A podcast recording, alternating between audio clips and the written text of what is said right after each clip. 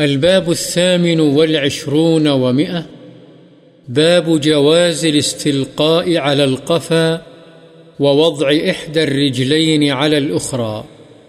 إذا لم يخف انكشاف العورة وجواز القعود متربعا ومحتبيا. چت لیٹنے کا اور جب سطر کھلنے کا اندیشہ نہ ہو تو ایک ٹانگ دوسری ٹانگ پر رکھ کر لیٹنے کا اور چوکڑی مار کر اور اکڑوں بیٹھ کر ہاتھوں کو ٹانگوں کے گرد کر کے بیٹھنے کا جواز۔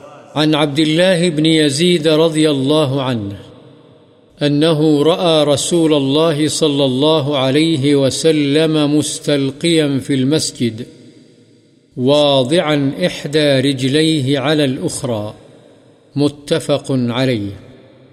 حضرت عبداللہ بن زید رضی اللہ عنہما سے روایت ہے کہ انہوں نے رسول اللہ صلی اللہ علیہ وسلم کو مسجد میں چت لیٹا ہوا دیکھا۔ آپ نے اپنی ایک ٹانگ دوسری ٹانگ پر رکھی ہوئی تھی۔ بخاری و مسلم۔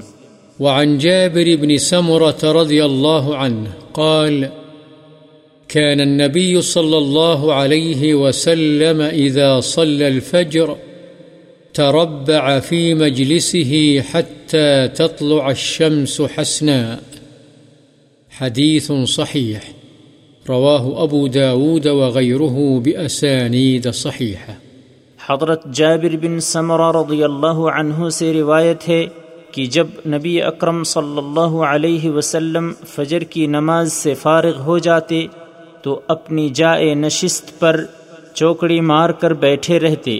یہاں تک کہ سورج اچھی طرح روشن ہو کر طلوع ہو جاتا۔ یہ حدیث صحیح ہے۔ ابو داود وغیرہ نے اسے صحیح سندوں کے ساتھ روایت کیا ہے۔ وعن ابن عمر رضی اللہ عنہما قال رأيت رسول الله صلى الله عليه وسلم بفناء الكعبة محتبيا بيديه هكذا، ووصف بيديه الاحتباء، وهو القرفصاء رواه البخاري. حضرت ابن عمر رضی اللہ عنہما بیان کرتے ہیں کہ میں نے رسول اللہ صلی اللہ علیہ وسلم کو صحن کعبہ میں اپنے ہاتھوں کے ساتھ اس طرح احتبا کرتے ہوئے دیکھا۔ پھر اپنے دونوں ہاتھوں سے احتبا کی کیفیت بیان کی اور وہ قرفصا کی کیفیت تھی۔ بخاری۔ وعن قيلة بنت مخرمة رضي الله عنها قالت، رأيت النبي صلى الله عليه وسلم وهو قاعد القرفصاء. فلما رأيت رسول الله صلى الله عليه وسلم المتخشع في الجلسة، أرعدت من الفرق. رواه أبو داود والترمذي. حضرت قیلہ بنت مخرمہ رضی اللہ عنہا بیان فرماتی ہیں کہ میں نے نبی صلی اللہ علیہ وسلم کو قرفصا کی حالت میں بیٹھے ہوئے دیکھا یعنی اکڑوں بیٹھ کر اپنے ہاتھوں سے ٹانگوں کے گرد حلقہ بنائے ہوئے۔ بس جب میں نے رسول اللہ صلی اللہ علیہ وسلم کو بیٹھنے میں خوشو اختیار کرتے ہوئے دیکھا تو ڈر کے مارے مجھ پر کپ کپی طاری ہو گئی۔